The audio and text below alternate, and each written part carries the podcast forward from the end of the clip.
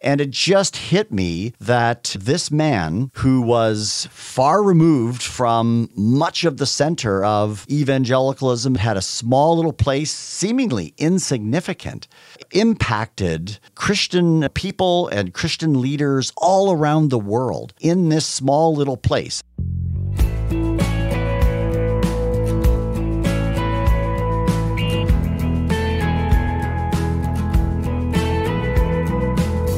Welcome to Christ Overall, a podcast dedicated to helping the church see Christ as Lord and everything else under his feet.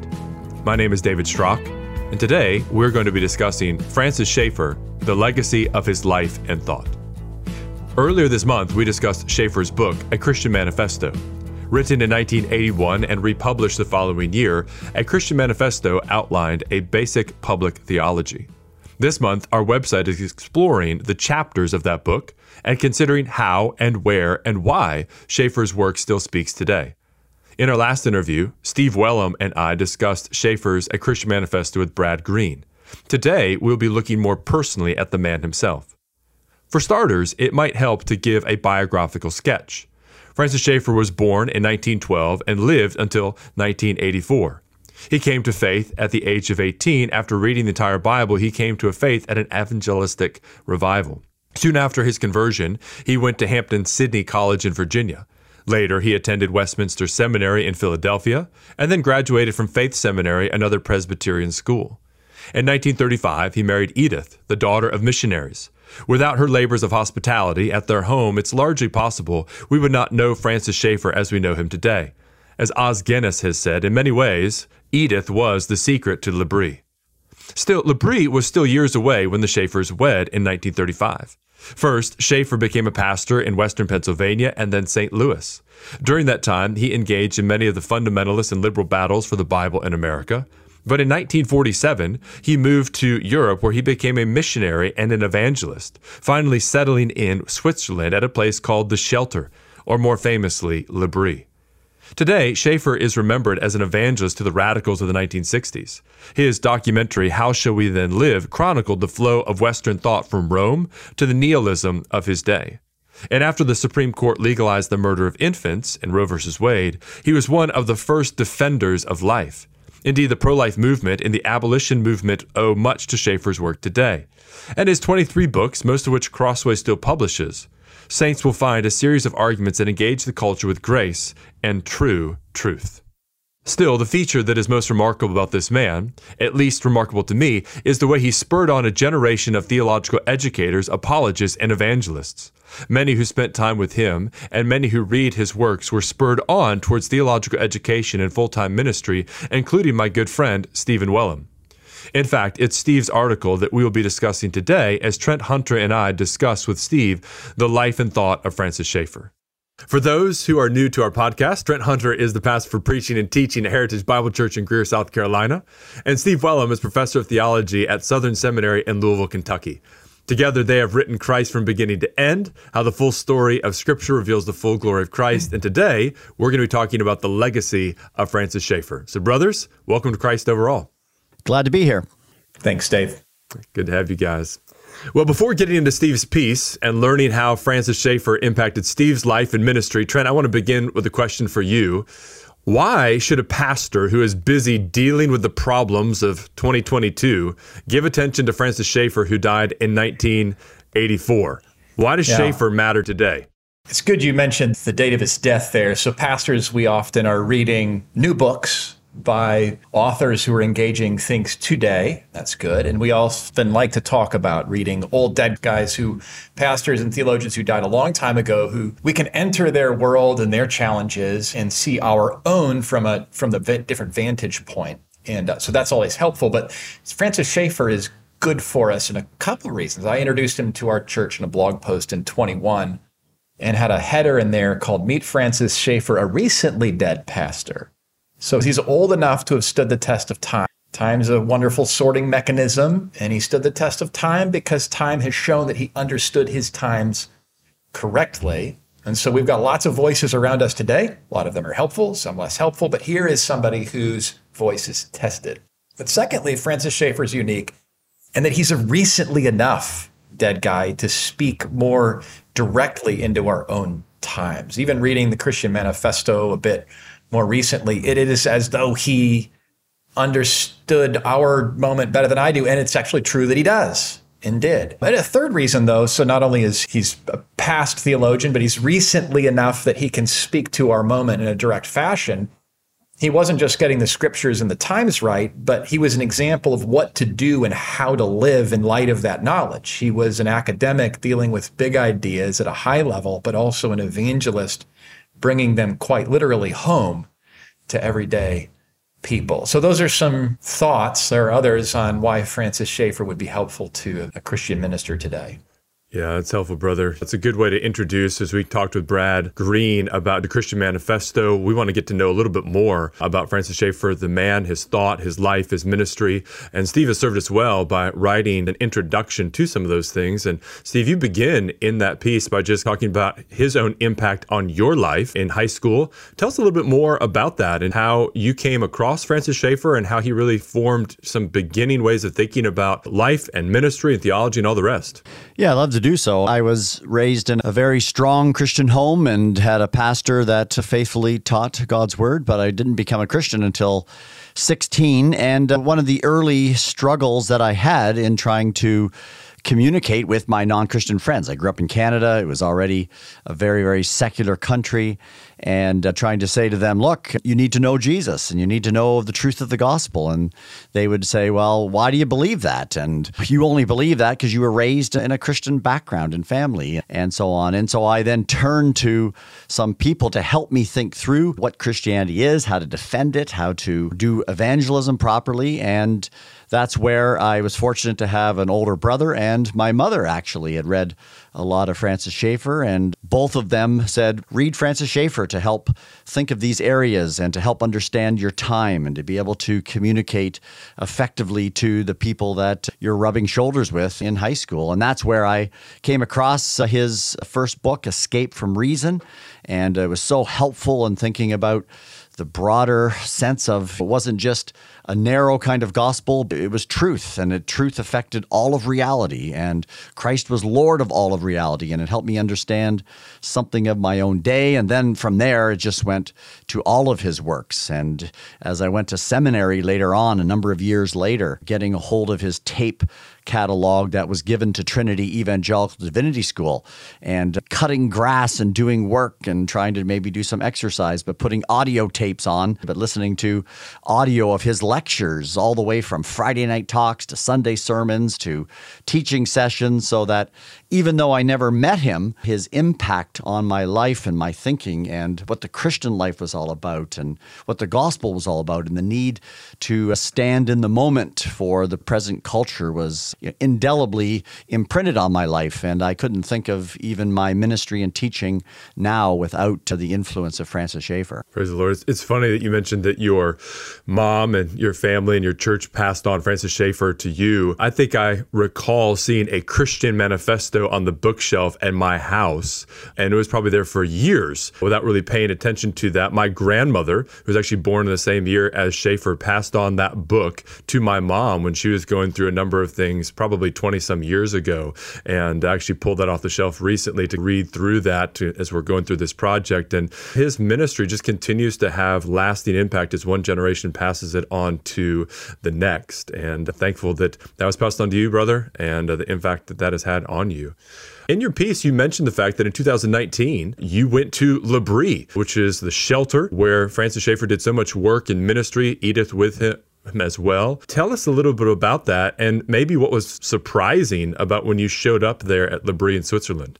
Yeah, that was a great opportunity. So I had been doing some ministry in Ireland for a number of years, and then I used to try to, after I finished that, to to take a quick trip over to Europe, right? You're there, so you think it doesn't cost a whole lot. Let's just go over and see some places. And the, and the first place I really wanted to see was can I get to Switzerland and uh, ever see what L'Abri looked like and where I've heard Schaeffer, I've read Schaeffer, but I've never ever been to L'Abri and you hear so much about it. So we had the opportunity to go and it wasn't very far. We went to Geneva and rented a car and and then drove and I had already had some instructions on how to get there. It was off a beaten path. And I knew that.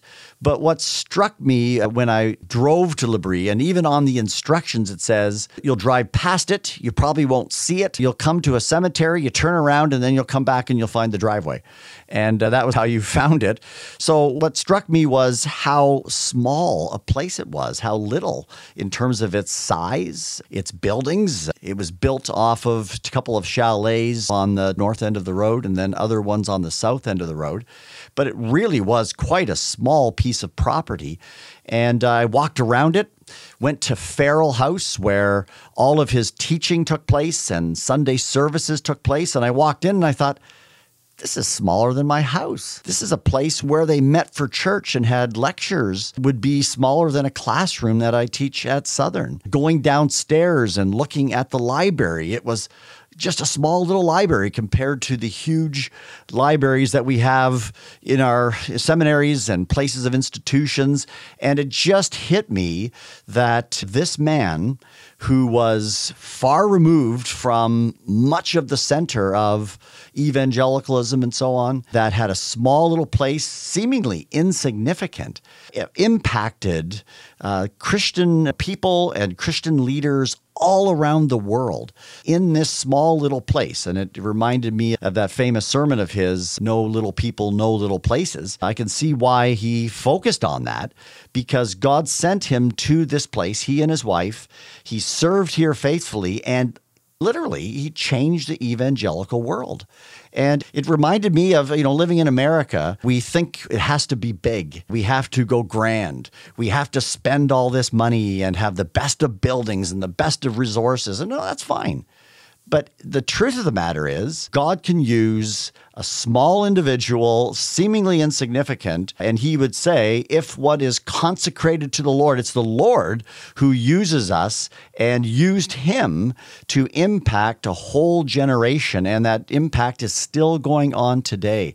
That was what struck me was we don't need the huge apparatus, the huge establishment, the huge this. We need to be faithful, to be given to the Lord, and the Lord can use even insignificant people that we all are for his glory and to do great things. And that's what really I left with thinking that lesson has to come back with me as I come back to uh, the United States. And it's not just uh, administration, organization, just do it right, the pragmatics of our culture and so on. It's faithfulness to the Lord and letting the Lord use us. Yeah.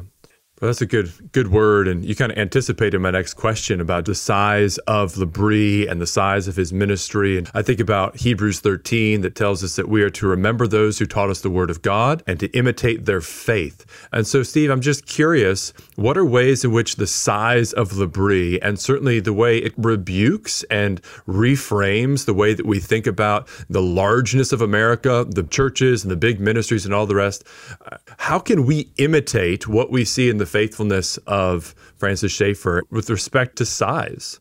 Yeah, I think what's crucial, right? And this I think was true of Schaeffer's life when he went over to Switzerland after the World War, World War II generation, and Europe was in devastation. And he went over there as a missionary, actually to children, which was interesting. He started a children's ministry and then eventually got to the place where L'Abri is located. L'Abri would never have started without his crisis of religious experience that he recounts in his book, True Spirituality. And he recounts the fact that he had been a Christian and pastor for a number of years. He had come to saving faith through being an agnostic and reading the Bible. And the Lord converted him, and he married Edith, who grew up in the mission field in China, and so on. But what really impressed him as he wrestled with going back to basic bedrock and the truthfulness of the gospel and did he believe it and so on was that he really had to act in faith and in confidence, and he had to depend upon the Spirit of God. That's why his book was True Spirituality. So he says, I needed to emphasize truth, I need to emphasize the finality of Christ's work and the work of the Spirit, dependence upon God. And that's where L'Abri was really founded. I mean, if you read Edith Schaeffer's book just called L'Abri, and then eventually her other book that's a more detailed history called The Tapestry, that ministry was birthed in prayer. It was birthed in dependence upon God. And that's what I think makes the difference of a small place. The reliance is on the Lord, the Lord who is able to do great things, the creator and Lord, the Redeemer. He is able to do exceedingly above what we can ask or think. And that's what made Schaeffer great because he had a great God. And he then trusted the Lord. He acted in faith. He stood for what was right and good. He gave of his life in ministry. And it was the Lord who worked through him, taking someone that no one would expect to do mighty things, but it was the Lord who deserved all the praise and the glory. And that's the crucial lesson that we have. We have to depend upon the Lord. We cannot just go about going through the motions and thinking that our own wisdom and strength and intelligence will carry us through, whether it's pastoral ministry or teaching ministry and so on. It's dependence upon God, and that's what he emphasized from beginning to end. That's really helpful. One of the words that marks out his ministry would be the word humility. Maybe this is an urban legend, but I think this is probably true to his ministry that when he showed up at a conference in America, it may have been, you know, one of InterVarsity's conferences there in Champaign or Banff, that there was, he came late or something to that effect, and they were, the students were just in different places, and that he actually, you know, found himself on the floor having to rest the night. And it was remarkable to some who were there that he didn't make much about himself and his needs to have a certain limo ride to where he was going or anything, but just humbly served in that way. And that's certainly a character that we should be looking for as well. Trent, thinking about the guys that you're investing in and some of the interns that you have had at your church, and as you think about influencing men for ministry, how are you helping them to have that kind of perspective on ministry? Not seeking the large pulpit or large ministry, but allowing someone like Schaeffer to be a good model for what ministry looks like, especially in the aspect of humility. How are you cultivating that in others? Oh, well, it obviously has to start personally. And with the pulpit this Sunday, I'm preaching from Hebrews 2. It quotes Psalm 8 What is man that you're mindful of him? So the world may ask, What is man? But we have, as Christian ministers, always to be asking, What is man that you are mindful of him? So we're at the same time profoundly humbled people First, because he is God and we are just men. But second, because he is God and he is mindful of us, mere men.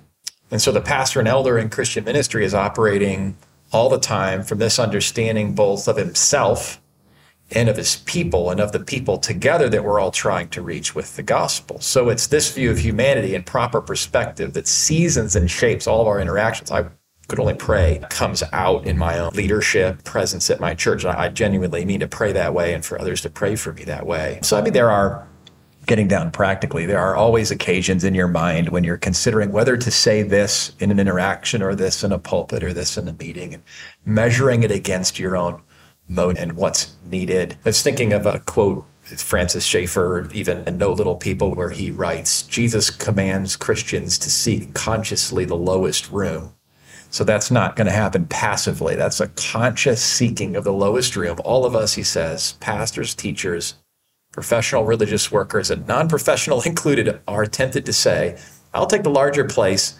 because it will give me more influence for Christ. Both individual Christians and Christian organizations fall prey to the temptation of rationalizing this way as we build bigger and better empires. But according to the scriptures, this is backwards. We should consciously take the lower place.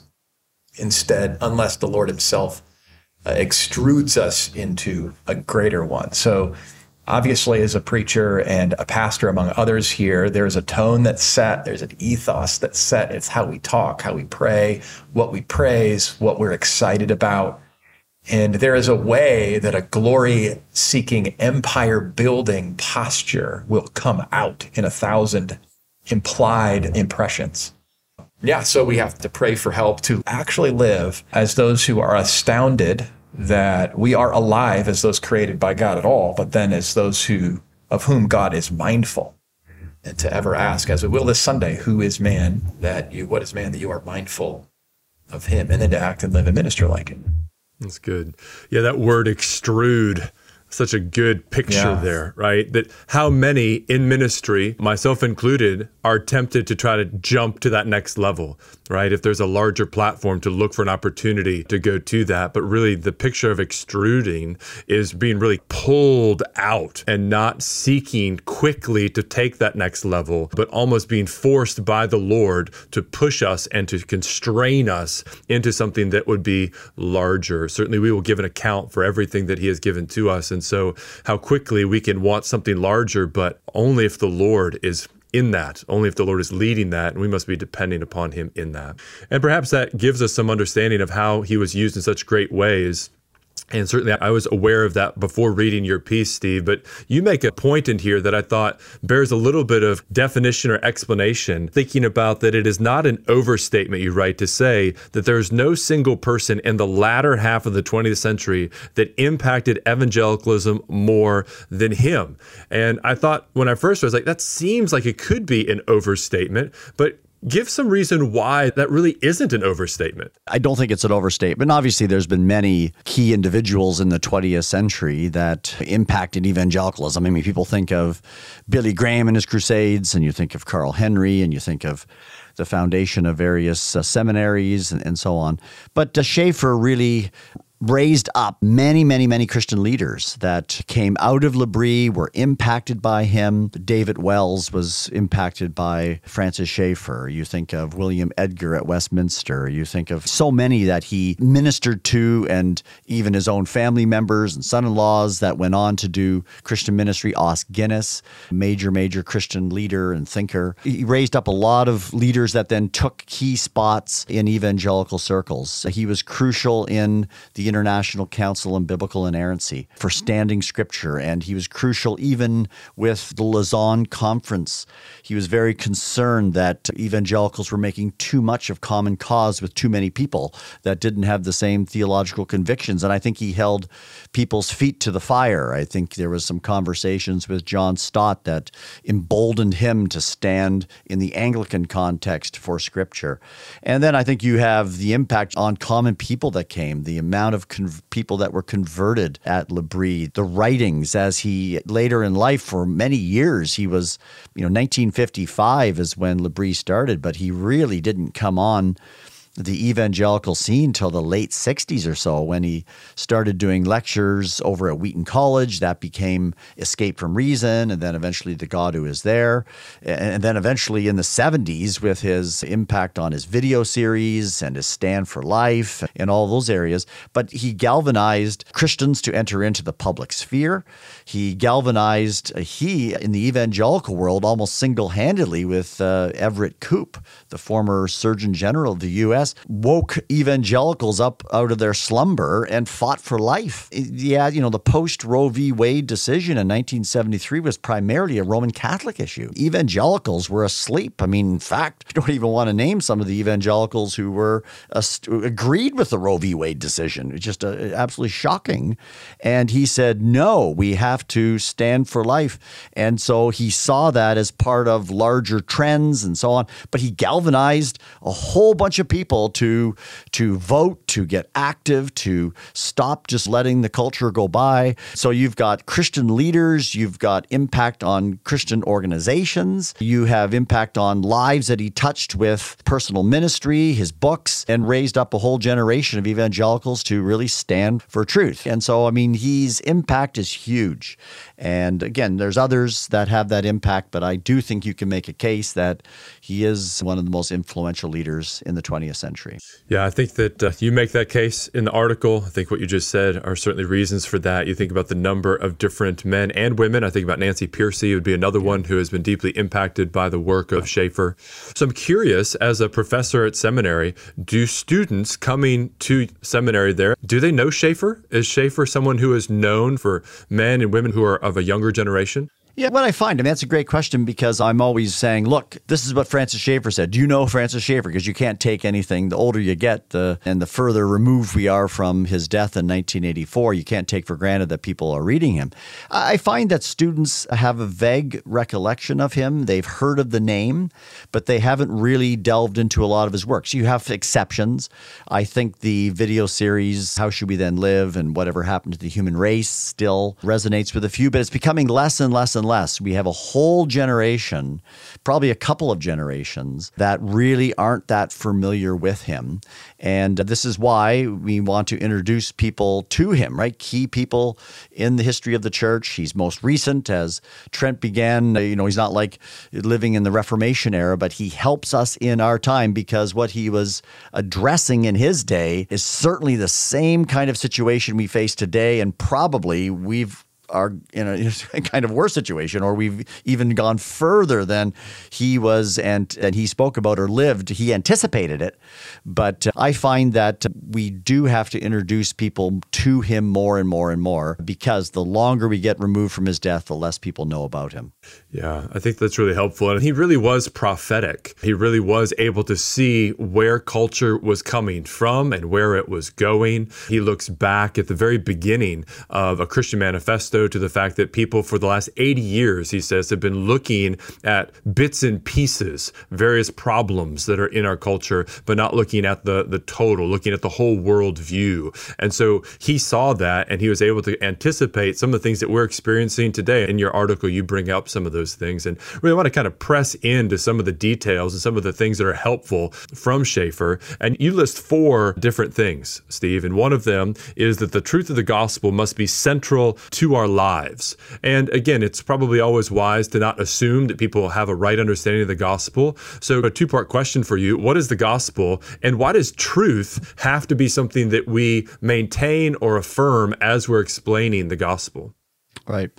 Yeah, very important. I mean, and Schaeffer would clearly communicate the gospel. And of course, the gospel properly, I think, communicated starts with the God who is there, right? To take one of the titles of, of his books, right? To the gospel centers in the triune God who is there from eternity, who has planned all things, who is then created and works out his will and glory in this world, and then about us as human beings that he's made in his image to know him, to adore him, to worship him and glorify him, but us in our sin. We have rebelled against God. We stand under God's judgment. There's no hope for us. And of course, Schaeffer, as well as scripture, has a very desperate situation that humans are in. Creatures who have value and dignity, yet are fallen and depraved, that require God to save. And of course, the gospel is accented on God's initiative from eternity to plan and to execute that plan in the sending of his Son, who alone can redeem us, so that it's only by Christ alone and his life, death, resurrection, ascension, all that he has done for us and pouring out the Spirit, and that we receive that with the empty hands of faith. We do not contribute anything to our salvation. Christ has done it alone, and we receive him by faith. Schaeffer would often say the open hands, the empty hands of faith, so that in Christ we are justified, we are declared righteous because of what he has done. Our sins are forgiven, we are transformed by the Spirit, made alive and transformed. That is at the heart of the gospel, right? By grace through faith in Christ alone. And this is what Schaeffer emphasized, and this is what the Bible emphasizes. And he emphasized so strongly that this gospel message isn't just a nice story. It's not just uh, something that will change your thinking of yourself or you know allows you to have some kind of spirituality or religious experience, but that it's truth. And he would always emphasize true truth or capital T truth. And what he is emphasizing here is the Bible actually is the God of Scripture and His Word are true, right? It's true to reality. This God really is there. It's not just our construction of Him. And he emphasized this so strongly because he realized of the time we live in he realized that as we look at Western thought and Western history, step by step, there has been a de emphasis on the grounds for what we call objective truth primary reason for that is the loss of the Christian worldview. And so he says that we have to emphasize because we live in a relative situation, we live in a pluralistic situation. He already anticipated a postmodern, even though he never used that term. He called it modern modern, right? That was his way of describing postmodern. He realized that at the heart of our time that we live in is a loss of objective truth. So we have to emphasize to people when we preach the gospel to them, we're not just changing their psychology, we're not just making their life better and giving them a better marriage. We're proclaiming the God of truth. We're proclaiming the reality of human sin and our need for a Redeemer, the Christ who alone is Lord and Savior and fully God, fully human, who alone can save. So that's what he emphasizes. And that has not changed, right? We, in some sense, live in a situation today that has even taken what we call the modern world and made it worse, right? So that we now live in a postmodern relative situation, a constructivist view, a subjective view. We see that all around us. And Schaeffer was warning us to say when we preach the gospel, we preach the gospel in terms of its full teaching and full exposition and full authority, but we must convince and teach people that this is truth. And you believe it because it's true. You don't believe it just because it is going to give you a better life. And that is a message that is true to the Bible, but it is mm-hmm. crucial to emphasize in the day and age we live in. Yeah, I think that's really helpful because certainly Schaeffer talks a great deal about reality. And I think even his spiritual crisis led into what is really real. And so he's certainly grappling with that. And those in the 1960s who are questioning the realities around them and moving towards the drug culture and nihilism and everything else like that. And it's interesting to set someone like Schaeffer over against someone like Bill Bright, who founded Campus Crusade for Christ, who came about the same time. And he also is wanting to preach the gospel. But the way that he brought that about was to boil the gospel down to the four spiritual laws and using, and you can make this point, maybe a real modernist approach approach to getting that across. But in that, there was a great moment or a great movement for an eschatological reality. They thought that the end was coming, you know, the 1960s, 1970s, to try to get the message out as much as possible. And there's goodness that has come from that. But really, Campus Crusade had to fill back in some of the things that Schaeffer had from the very beginning. And that was the truth that was there that pressed into all corners of the world. And certainly that was one of the things that we see with him. And see, that leads into something that you bring out in just the second point from Schaeffer, and says ideas have consequences, right? So that's the language from some someone like a Richard Weaver who wrote about that, but certainly that's what Schaeffer is doing as well. And there are two things here I want to bring out from what you say here. One, you mentioned that sometimes scholars quibble over some of Schaeffer's analysis of intellectual history, but he was right with regards to Western society and this witness of, of a line of despair. So, what is it that scholars have quibbled about with Schaeffer? And then, what is this enduring reality of what Schaeffer did get right to be able to show this line of despair? Yeah, I mean, the quibbling, I mean, there's a number of quibbles, but if we would take his sort of schematization of from Greeks to our contemporary day, he often presented the Greek philosophers as believing in truth right? They believed in what he called the antithesis, right? So something can be right from wrong, true from false. And so he often presented the Greeks in that fashion. And that then Christianity in its teaching of truth carried that through.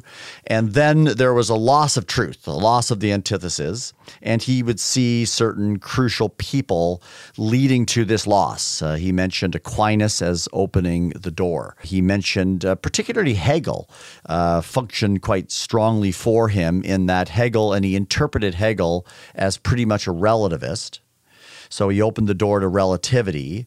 And then he mentioned then the line of despair sort of fo- followed from there. Some of the quibble here is Greek thought is obviously much more complicated, right? So you have the great traditions of Plato and Aristotle that are pursuing notions of objective truth, grand view of metaphysics, theories of knowledge, epistemology, and ethics. But you also have naturalists, you have Epicureans, you have relativists, you have all kinds of things. So the description of Greek society isn't quite right. And then when you look at Hegel, Hegel isn't really a relativist. He's bringing history and God together, which is going to lead to relativity. But in the end, he's pursuing the grand idea of having some absolute truth, right? And he didn't emphasize as much Emmanuel and so on. But he did emphasize, uh, interestingly enough, Jean Jacques Rousseau, which has uh, Carl Trueman in his recent book on the rise of the modern self has strongly emphasized. So there's some quibbles, but overall, he's right in that when you look at intellectual history of the West, and then you could apply this to the non Western societies, but particularly with the rise of the gospel and of Christianity that impacted the West. So you think of Constantine, Theodosius, the eastern portion of the Roman Empire, and then the western portion that then eventually was evangelized by Christianity and became what we know as Europe and Christendom and this type of thing, is that there was a change in the Enlightenment leading to what we call the modern world that led to a denial of objective truth, step by step by step. And this is what he calls the line of despair. There is a denial of objective truth, and that all the disciplines, it starts with philosophy and then it filters down into every aspect of society so that people act eventually on what they believe. And that's the idea of ideas have consequences. So, what we see around us is from a long history right? So he begins, How should we then live? by saying there's a flow to history, and you have to understand how ideas have worked themselves out in history. This is his main contribution with this idea that people will act on what they believe. And unfortunately, they do act on what they believe. And if they have false ideas about God and about humans and about sin and about reality, eventually this is what we'll see worked out. So if you believe, and he was very concerned with Darwin and so on, that if you have Darwin and an evolutionary view of humans, it's no wonder that abortion arises. It's no wonder that infanticide will take place. It's no wonder that euthanasia, you'll treat elderly as insignificant. So, all of his thinking through of the changes of Western society, the move away from a Christian understanding to the embrace of alien worldviews, false ideas, he then said have practical implications and they will show themselves in everyday life. And that's what he is, you know, in terms of his long lasting legacy, teaches us so that we have to know our times, we have to know what's affected them in order to then respond to them appropriately. If we don't understand these ideas, then we will simply be caught up with the world. And inevitably, he was always concerned that we become syncretists. We just simply blend Christianity with whatever the culture says, and we don't see that we must stand for what is true, right, good, and beautiful. And that's mm-hmm. what he's emphasizing. Yeah, I think that's helpful. And that even explains a little bit how he was able to anticipate and to see into the future, if you will, some of the things that we experience around us today, as he saw that those ideas, those thoughts do have consequences. Trent, as a pastor and as a preacher, how do you help inform your congregation? How does thinking about worldview come into play when you're preaching? How are you seeking to make disciples and to encourage people to think in these larger categories and terms? Well, every text comes to us within the context of the Bible's unfolding story, which is the story of everything under the God who made everything and revealed himself to us. I'm remembering way I came into Francis Schaeffer was college, a kind of an epistemological crisis. I remember thinking I would construct this big argument that would lead to the conclusion that Christianity was true and I was compiling more and more facts and data. And eventually I was losing confidence both in the gospel and in my ability to preach it because I would need all the answers for everyone at all the time. And it was in that context that a professor and some friends put Francis Schaeffer and others in front of me and it was Francis Schaeffer's, you know, the idea of presuppositions and thinking below the surface of things that helped me grow in confidence. I had presuppositions, as did everybody else, and I would have to accept by faith there is a God and he has spoken, and this is his word. So, in leading and preaching and teaching and pastoring, I am at all times leading from basic presuppositions that are revealed in scripture but are true to the way the world is. And in speaking that way and leading that way and rejoicing in those things confidently and helping my people grow in confidence, not only that the gospel is really true, but that they can really preach it and that God can really save. So that'd be how I'd answer that. Yeah. That's helpful. And, you know, this antithesis, Steve, that you bring out, that Francis Schaeffer brings out, I think is a helpful thing to come back to the gospel as well. That I think so often the message of salvation has been boiled down to Christ saves, and that's gloriously true, but he saves us from judgment, and that the message of the gospel is one of salvation and judgment, and that there's a sense in which Christ said that he did not come to bring peace, but to bring a sword, and he's bringing a, division into the world, and that division stands at the throne of God, that there will be those on his right who have repented and believed and trusted in Christ. We know that they are those who've been chosen before the foundation of the world, but then there are those who have rejected Christ, who've ignored Christ, who stand under the judgment of God, and maintain maintaining that antithesis matters so much for the sake of right and wrong, of good and evil, of salvation and judgment. And that just seems to be an important part of any worldview that we would have. And also just thinking about what you bring out with regards to systems of thought. One of the things that you get into in this third section with regards to the ultimate differences that worldviews will make, you bring out the fact that there are different systems of thought. And this is one of the things that I know that you've done a great deal to teach in your classrooms. Trent and I have both been your students in years past have benefited from this. So let me ask this question. And you get into some of the issues of critical theory and all the rest.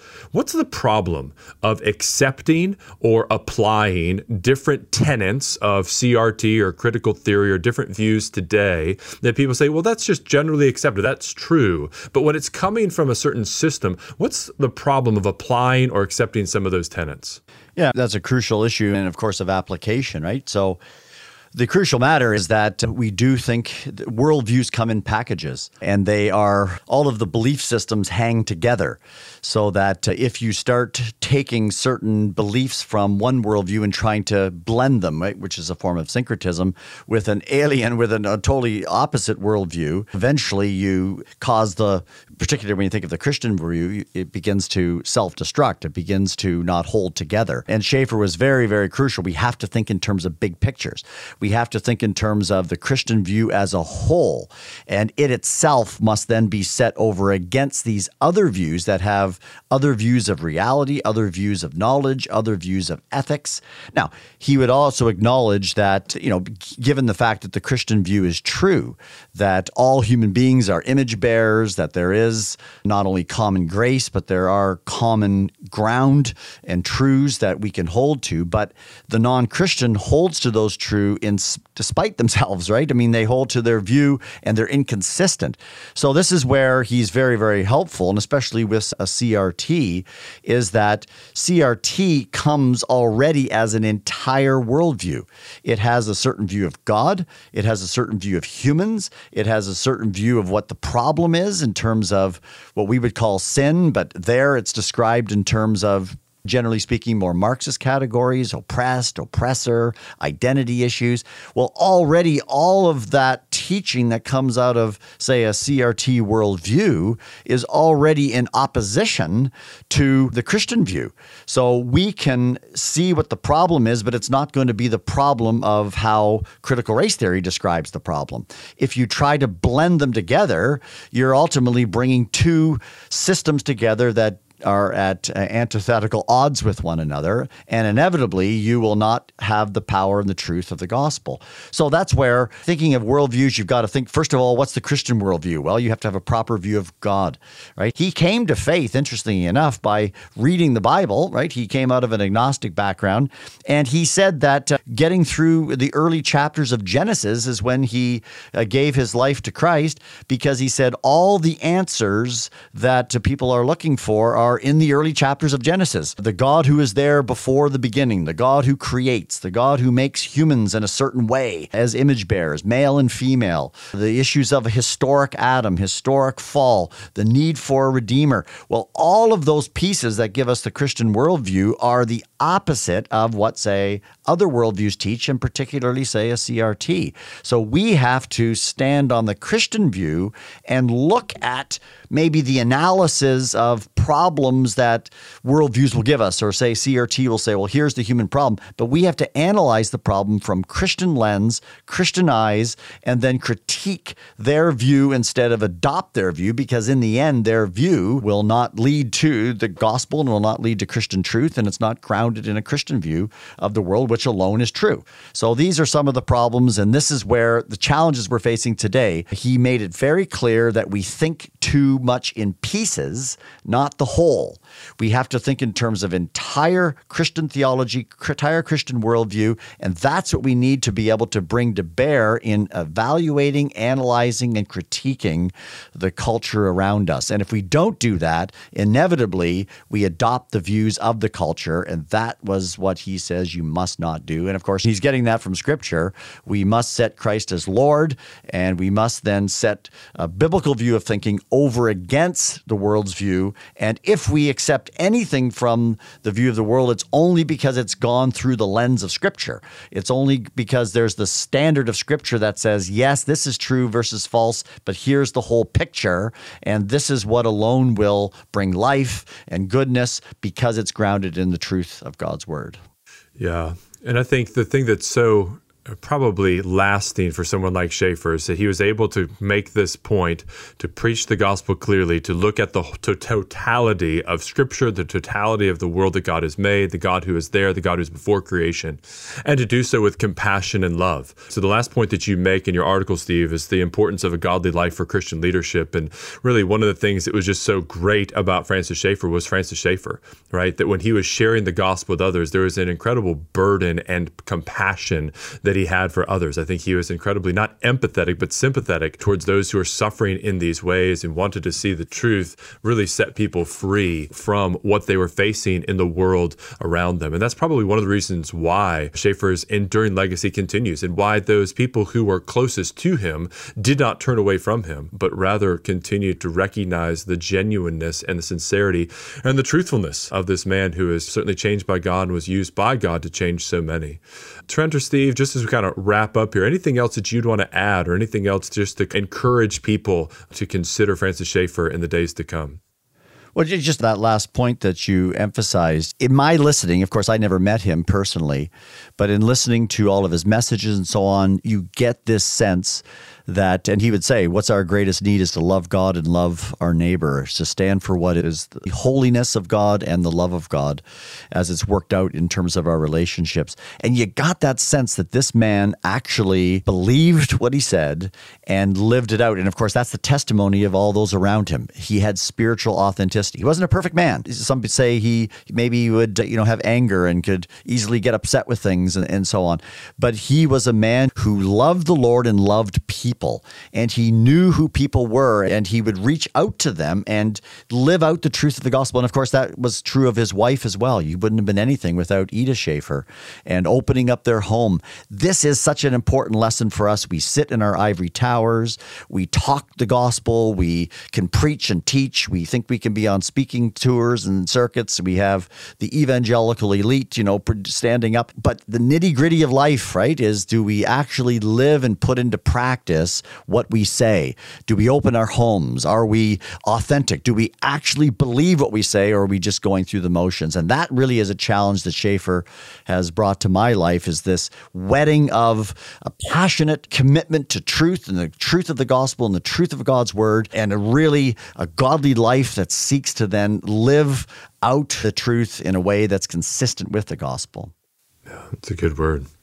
Trent, final words from you, brother? Yeah, I mean, message from Francis Schaeffer is you are not alone. There is a God and he's spoken, but also, secondarily, he is a friend from the past. And so we are not alone up against our challenges. We have a friend in one another in this podcast and fellowship, but also in men like Francis Schaeffer who are with us in the work. Amen. Yeah, that's one of the reasons why we wanted to devote this month to thinking about his life and his legacy, his thought. Certainly, the book that he wrote, A Christian Manifesto. You can go and read articles about every chapter about that on our website. Brad Green's article addresses that even more. And uh, our good friends at Crossway have even provided a free PDF to be able to download and to read if you don't have a copy of that book. And certainly, you can read his trilogy. You can read the five volumes that he has written on these things. He's a great resource for us. Well, brothers, thank you for your time today and uh, sharing your insights. And we will look forward to having you guys again talking about these things in the months ahead. Thanks for listening to the Christ Over All podcast. If this discussion makes you want to think more about Francis Schaeffer, his life, and his thought, we'd encourage you to read Steve Wellum's article about Francis Schaeffer. You can also listen to him read the article on the previous podcast. You may be interested to know as well that our friends at Crossway have provided a free PDF of a Christian manifesto this month that you can download from the Christ Over All website. Again, if you want to know more about what is going on with Christ Over All, we would encourage you to sign up for our newsletter, and you can also support the work by going to the website. Until next time, remember, Christ is over all, so in all things, let us exalt Christ.